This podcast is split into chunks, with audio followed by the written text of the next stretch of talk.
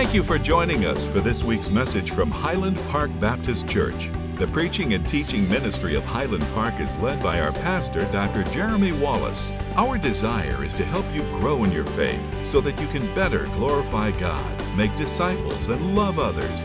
To learn more, visit us at hpbc.church. Now, here's this week's message.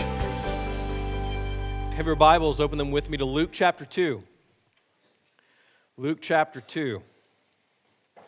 We are continuing this morning a series that we've been in all month that we are calling the Forgotten Characters of Christmas. And basically, what we are doing each week is a different character study or character studies of people connected with the Christmas story. And through this, our goal is hopefully to learn a little bit more about why this time of year is so significant, why this time of year is so meaningful. And hopefully, then we walk away with a greater understanding what Christmas really is all about. What I want to do as we begin is to do a little bit of a review of what we talked about. While each message stands alone, there is a sense in which they are all connected and build upon each other. The first week, a couple of weeks ago, we began by looking at the truth that Christmas is God's provision. If you think back to the story of the wise men and everything that transpired in their life, from the star that guided them to where Jesus lay, to the fact that they had this Jewish influence over them 600 years previous to the birth, prior to the birth of Christ, we saw very clearly that Christmas is all about God's provision, and the truth is exactly the same for you and me this morning. When we think about Christmas, Christmas is not just about the birth of a baby, even though that is a significant portion of that. The Christmas story is truly about how through the birth of Christ, God provided for you and for me. Through the birth of Christ, He provided salvation, He provided eternal life, He provided in more ways than we will ever understand.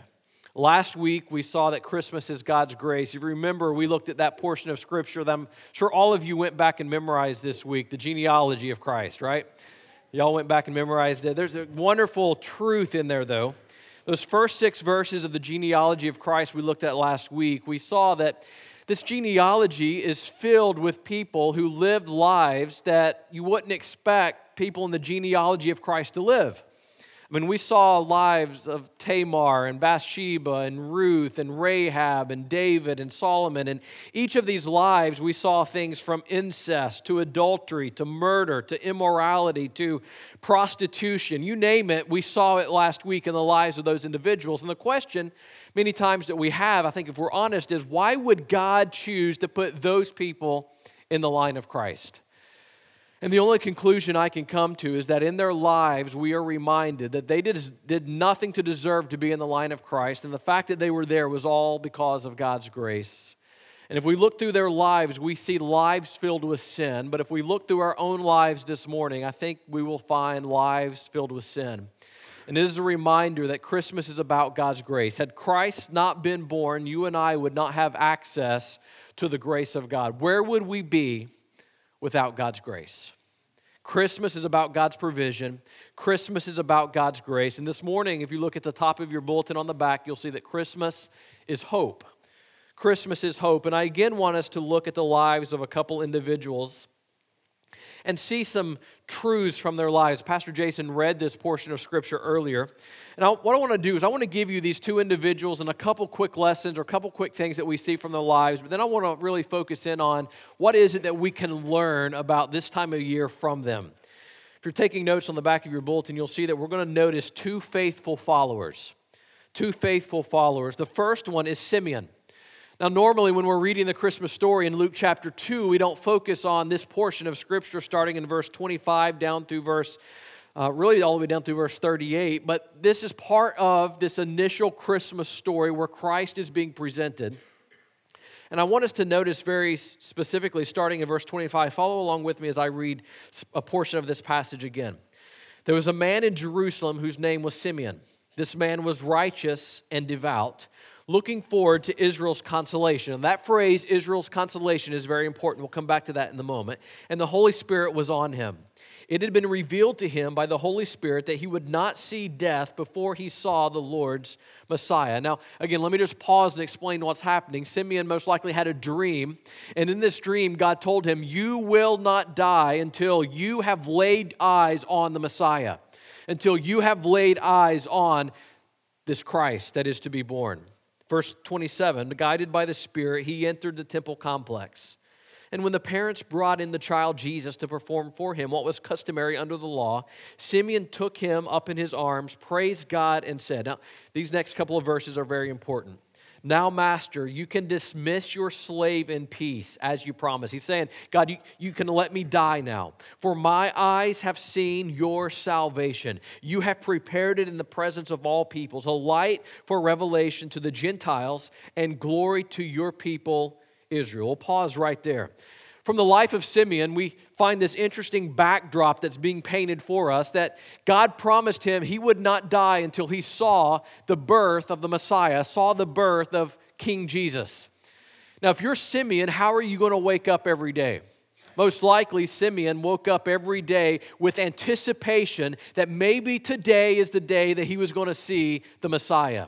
I can imagine Simeon waking up each morning saying, I wonder if today is going to be the day that I meet Christ. I wonder if today is going to be the day that I see the long awaited Messiah. I wonder if today is going to be the day that I see the King of Kings and the Lord of Lords. Each and every day he got up wondering, is today the day?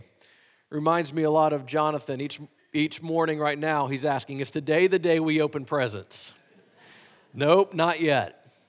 But imagine every morning waking up wondering, is today the day that you would see the coming Messiah, the long awaited one, the one that truly was going to be the hope, not just for you and your family, but for all mankind. There's a couple things, though, in verse 25 that we learn about Simeon. The first one is this he is righteous.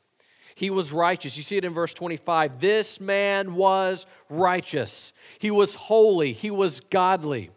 Now, I want you to understand something about this, though. What would it have to be like? What would your life have to be like for a biblical author, understanding God, understanding the nature of God, the character of God, the laws of God, to walk in here this morning and walk up to you and say, You are righteous?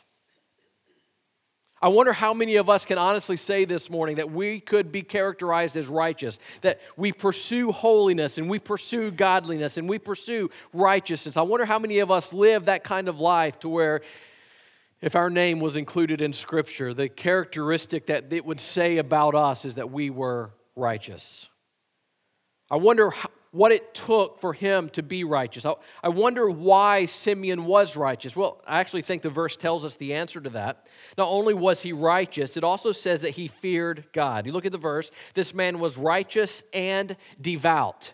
The word devout means dedicated committed, respectful. But it's also a word that's translated a number of times in Scripture as f- this individual feared God. See, I think the reason that Simeon is said to be righteous is because he feared God. He respected God. He reverenced God. Now, here's the danger for us this morning. Here's the danger for many of us. It is possible for us to strive to be righteous and holy, but strive to do that in a way that is not connected to a fear and a respect and a reverence for God. See, with the life of Simeon, what happened is he had this respect for God, this reverence of God, this fear of God, and the outworking of his attitude and his approach to God was that he was righteous. Whenever we strive to be righteous and holy and godly, but yet we do not truly fear God and respect God and reverence God, what happens is we begin to manufacture an outward conformity that is not the result of an inward reality. It is possible for you this morning and for me this morning to go through the motions of church, the motions of religion, to manifest what seems to be this outward righteousness, but yet deep in our hearts, we do not have a respect and a reverence and a fear for God. The reality of our lives this morning should be that we respect God, we fear God, we reverence God, and out of, out of the overflow of a heart that fears God, the byproduct in our life is righteousness. That's the kind of righteousness that we need to live. Not a fake righteousness, not a hypocritical righteousness, not a made up Sunday morning only righteousness, but a righteousness that flows out of the reality of a heart that fears, respects, and reverences God Almighty. That's the life of Simeon. That's how Simeon was known. We don't, don't know a lot more about him, but it says he was righteous and he was devout. He feared God. Let me ask you a question this morning before we go any further. Can it be said of you that you fear God, and that you're righteous? Can it be said of you this morning that you are holy and you have an attitude of respect and reverence for God? Those two are connected. Strive this morning to be sure that those things are a reality in your life. Simeon, though, is not the only individual we find. Down starting in verse 36, we find the second individual I want to focus on this morning, and this second individual is Anna. Anna. I want to begin reading in verse 36. I want you to follow along. Here's what it says There was also a prophetess, Anna, the daughter of Phanuel of the tribe of Asher. She was well along in years, having lived with her husband seven years after her marriage, and a widow for 84 years. She did not leave the temple complex, serving God night and day with fasting and prayers. At that very moment, she came up. What pause here. What very moment? The moment that Simeon is being introduced to Christ. At that very moment, she came up and began to thank God and to speak about him to all who were looking forward to the redemption of Jerusalem. Anna's an interesting individual. We do not know much about her, but there's a couple things we learned from this verse. I'm going to go ahead and give them both to you. The first one is that she served God, and the second is that she is committed to her service. She served God. We see that in, again in verse 37. She did not leave the temple complex serving God, but then it continues and says, serving God night and day with prayer and fasting. She was committed to serving God. Now, this is not the right time of year to be talking about fasting. Maybe it is. I don't know. Yes, good point. But think about the commitment in the life of Anna. Widow for years and years and years. But she is serving God and she is committed to her service. But I want you to notice very specifically look at verse 37 again. It says that she did not leave the temple complex serving who? God. She was serving God. This coming to the temple complex was not about going through the motions. This coming to the temple complex was not about just impressing her friends. She was there to serve God. That was her focus, and she served God night and day with prayer and fasting. This was a committed service that was a characteristic of her life. It was not something she did on Sunday, but it was an overflow of her life. She was known as someone who served God faithfully, daily. Verse 38, at that very moment, she came up and began to thank God. And just notice this next phrase and to speak about him to all. This serving of God led to a talking to other people about what God was doing. This serving God night and day, serving God with prayer, serving God with fasting, coming to the temple complex every day led to a life that said, you know what? I want other people to know about the coming of the Messiah. I want other people to know about who Jesus is. I want other people to know what God has done. And listen, this time of year, if nothing else, should challenge us. Yes, we celebrate the birth of Christ, but we should care that other people also know what the birth of Christ means. And it's the reason why we have this Christmas missions offering so that other people can know who Christ is and what Christ has done. She was committed in her service. So you have these two individuals, Simeon and Anna. Simeon, every day looking for the coming of Messiah, was righteous, devout. He feared God. You have Anna, who served God, was committed in her service with prayer, fasting. This was her life. But the question I had as I was reading this is why were they so much looking forward to the birth of Christ? I mean, why did Anna, when she heard that Christ was there, why did she celebrate that? Why did Simeon get up every day wondering, is today going to be the day that I meet the King of Kings and the Lord of Lords? What is it that they understood about the birth of Christ that maybe we need to be reminded of this morning? I want to give you four truths that they understood about the birth of Christ. Four things that they understood that I want to remind us of. And again, you, you probably know these truths, but we need to be reminded of them this morning. What did they understand? Number one, they understood that the birth of Christ brought hope for comfort. They understood that the coming of the Messiah, the birth of Christ, the birth of this long awaited king brought hope that they could enjoy and experience comfort. Look at verse 25. We already read this, but I want us to notice another phrase in this. There was a man in Jerusalem whose name was Simeon.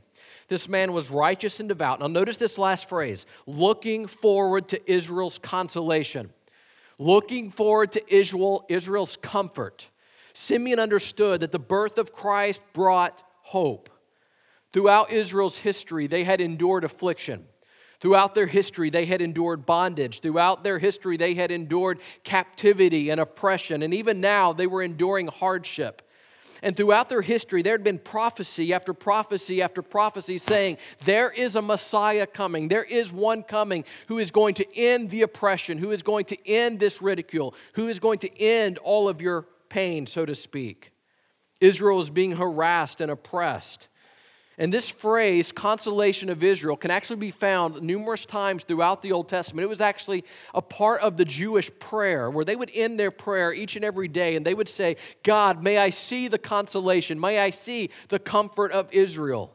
And what they were saying is, God, may today be the day that the Messiah comes. They would pray each and every day, God, bring this Messiah in my lifetime.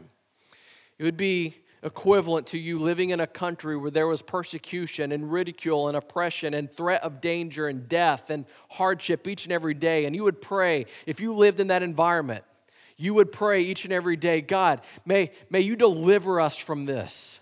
God, may you deliver us from this in our lifetime. And in fact, there's Christians around the world this morning in places such as Venezuela and other countries around the world where they are facing that kind of opposition. And I have talked to missionaries in these countries, and they say these people daily fall on their face before God. They're, they're, they, even going to church, they are risking their lives, and they pray each and every day, God, will you please deliver us? Imagine the nation of Israel, year after year after year, this oppression and this affliction on them, and they pray daily, God, may we see the consolation of Israel.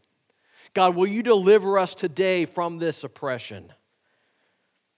But what you and I have to understand this morning is that the oppression that they were facing physically and politically, all of humanity faces spiritually.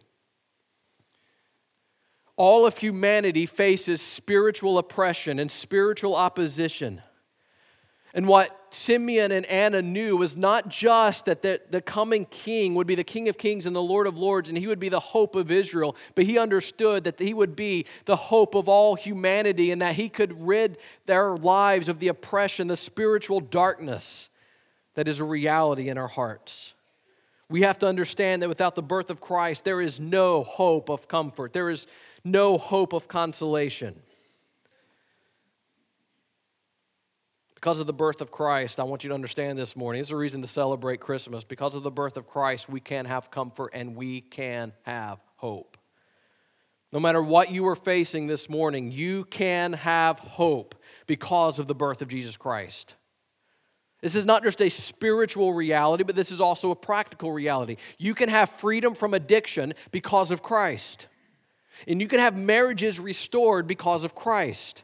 And you can have victory in your lives over sin and temptation and struggles because of Christ. See, because of Christ, you truly can have hope this morning. And there are many of you here, and you are beat down, and you're under the weight and the pressure of a life that is not going the way you thought it would go. And you're looking, you're saying, Why do I have no hope? And I want you to understand your key to hope is found in the person of Jesus Christ.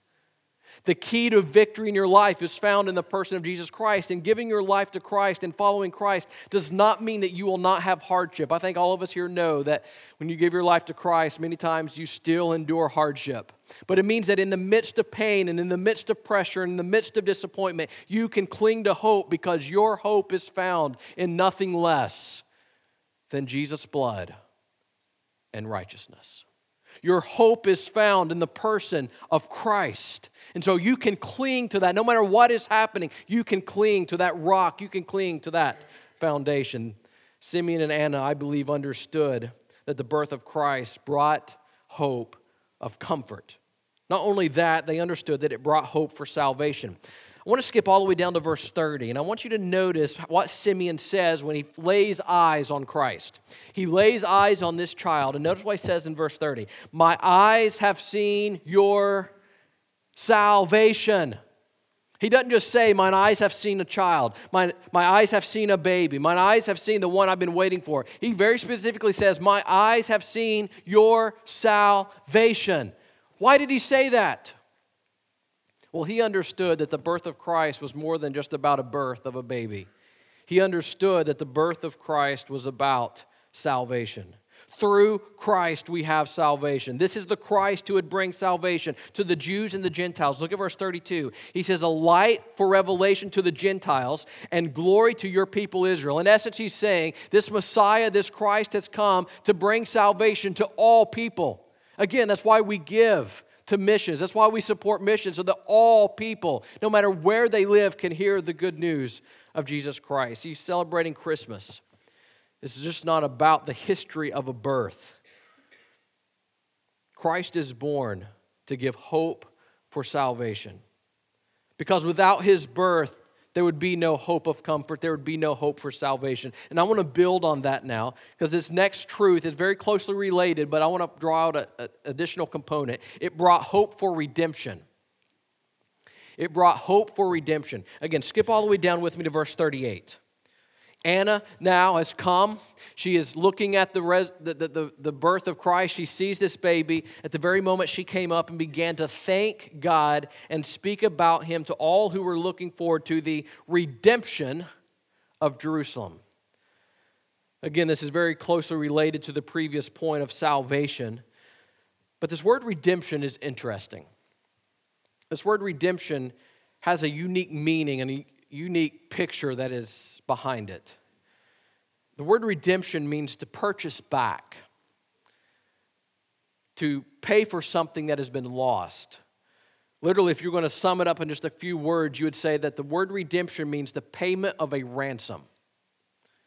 It's a word that occurs nine times in Scripture, and it's always with the idea of a ransom or a price that has been paid. Here's what I want you to understand with this we have to understand that Christ being born was all about him paying a price.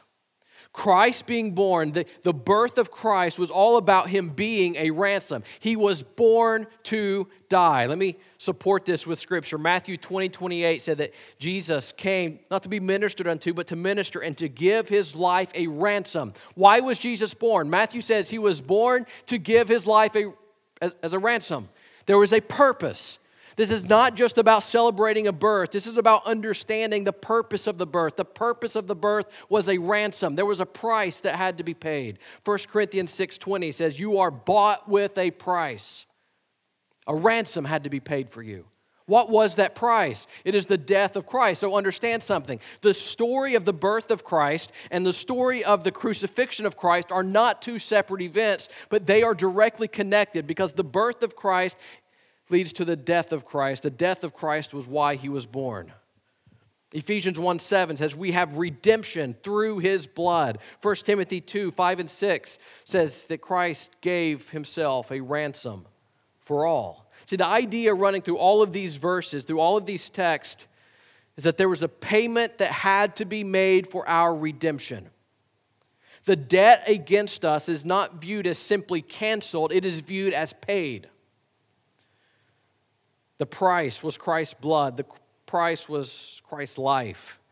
He surrendered them in paying a ransom for us. I want you to picture this. I think sometimes we can hear that and we say, okay, yeah, ransom, price paid, good. But I want you to picture this from a historical perspective for a moment. Because the, what, what the Jewish readers would have understood as they were reading this was something very drastic and very dramatic. In fact, you can go back and read the story of Hosea if you want to get a picture of what this truly looked like. In the story of Hosea, you remember who Hosea's wife was? Anybody?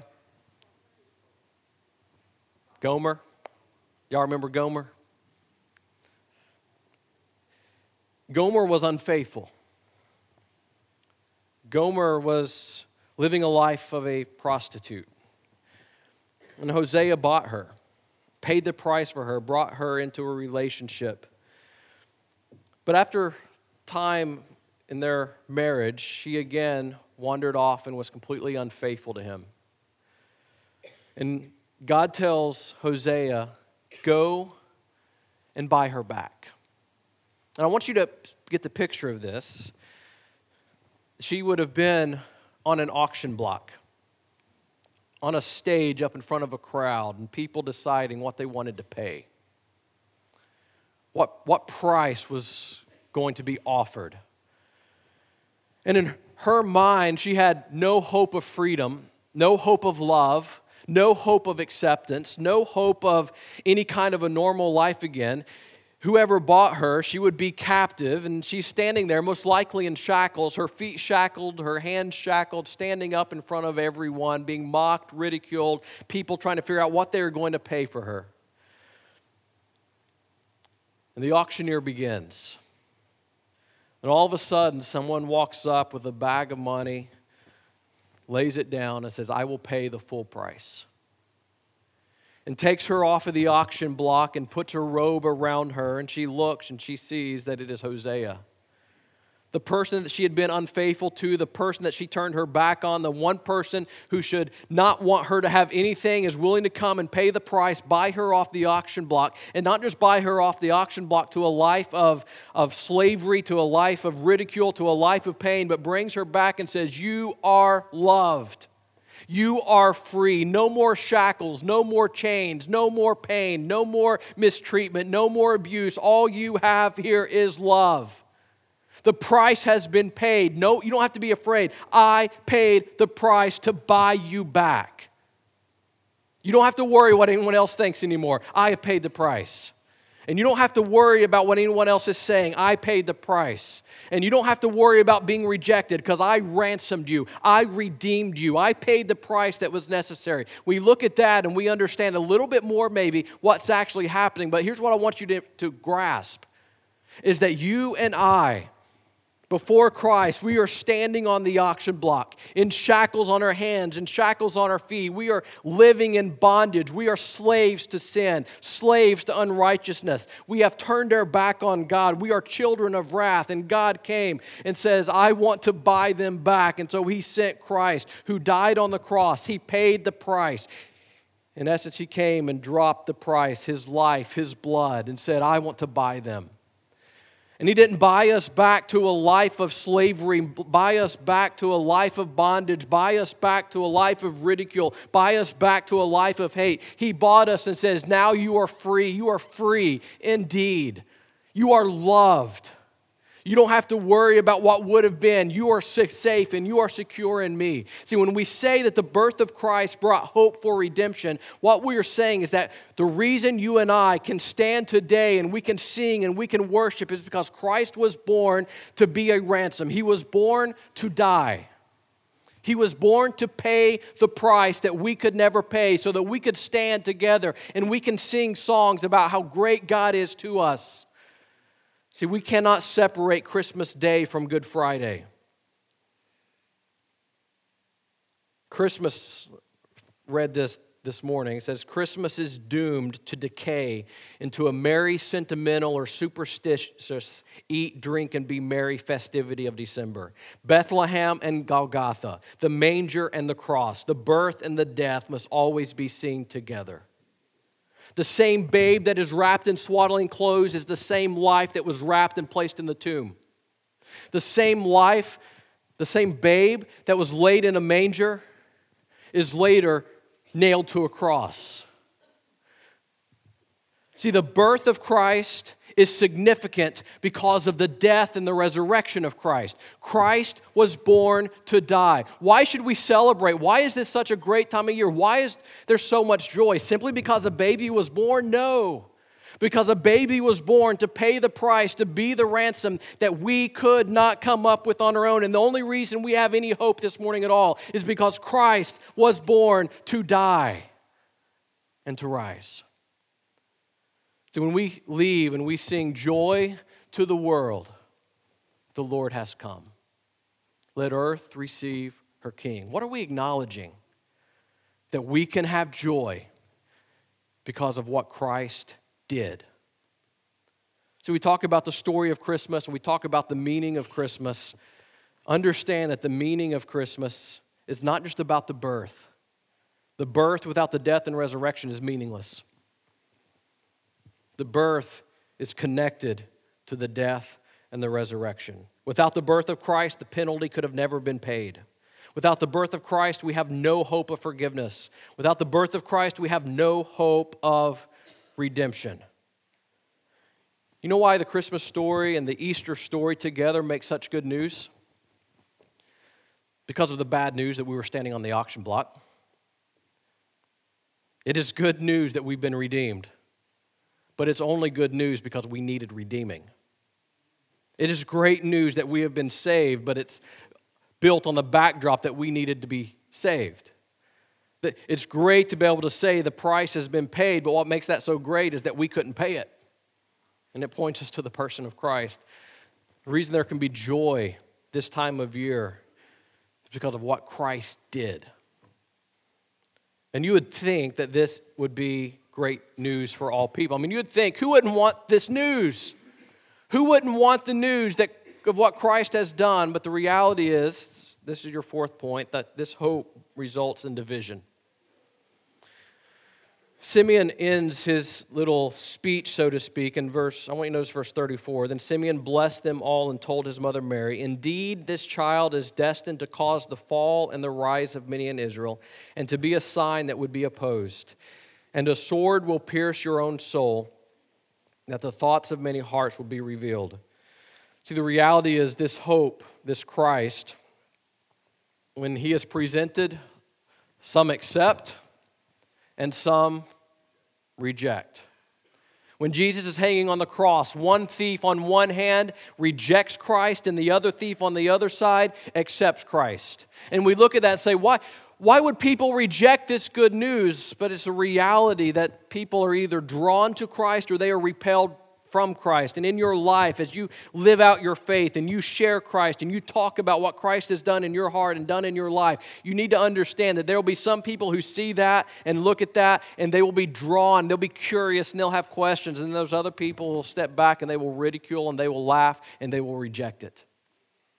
That is not a reflection, at least it should not be a reflection on you but the reality that some people are going to reject Jesus Christ. This wonderful news that we celebrate this time of year will not be accepted by all people.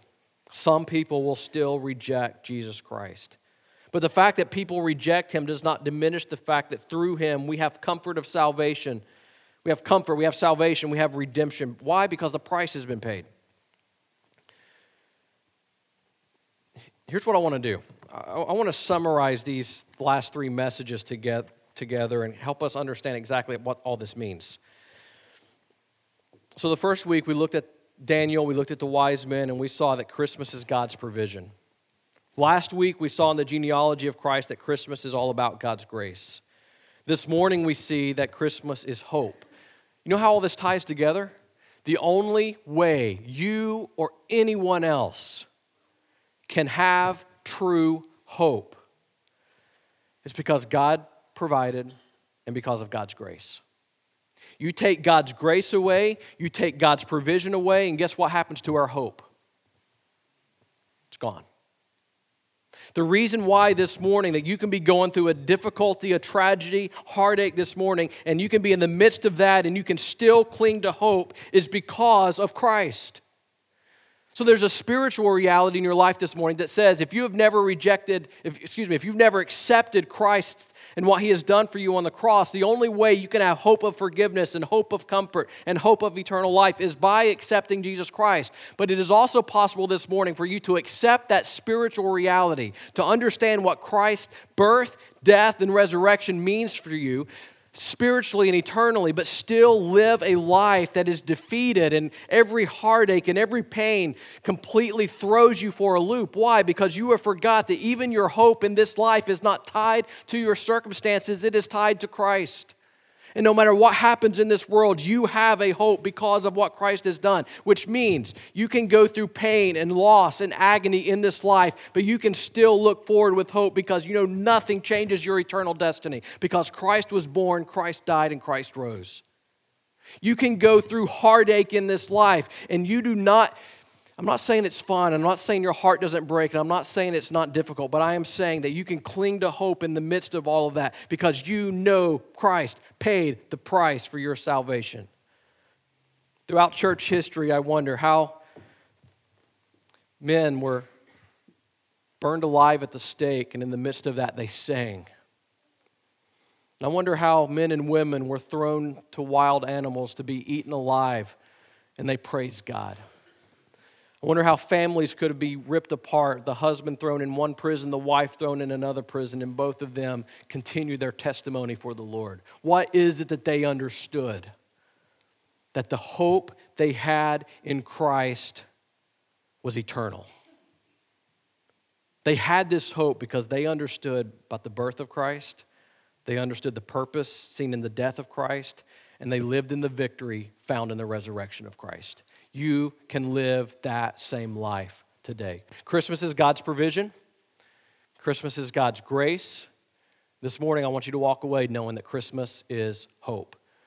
We got one more next week. It's going to tie all of this together. What is our response because of all of this? We're going to see one final truth next week on Christmas Eve. No matter what you're facing, I want you to know this morning you can have hope because of Christ. We stand with me? I want to lead us in a word of prayer and I want to give you a chance to respond this morning. You say, What is the response? Well, really, two things. One, if you're here this morning and you've never given your life to Christ, you've never understood what the birth of Christ, the death of Christ, and the resurrection of Christ means, then today you need to give your life to Christ. You need to surrender your life to Him. And for those of you this morning who have given your life to Christ, you need to determine that you're going to live in light of the hope that Christ provides no matter what happens. Together. Thank you for listening to this week's message. If you have any questions or want to know more about having a closer relationship with Jesus Christ, please contact us online at hpbc.church. Please join us again next week as together we seek to know Christ and make him known.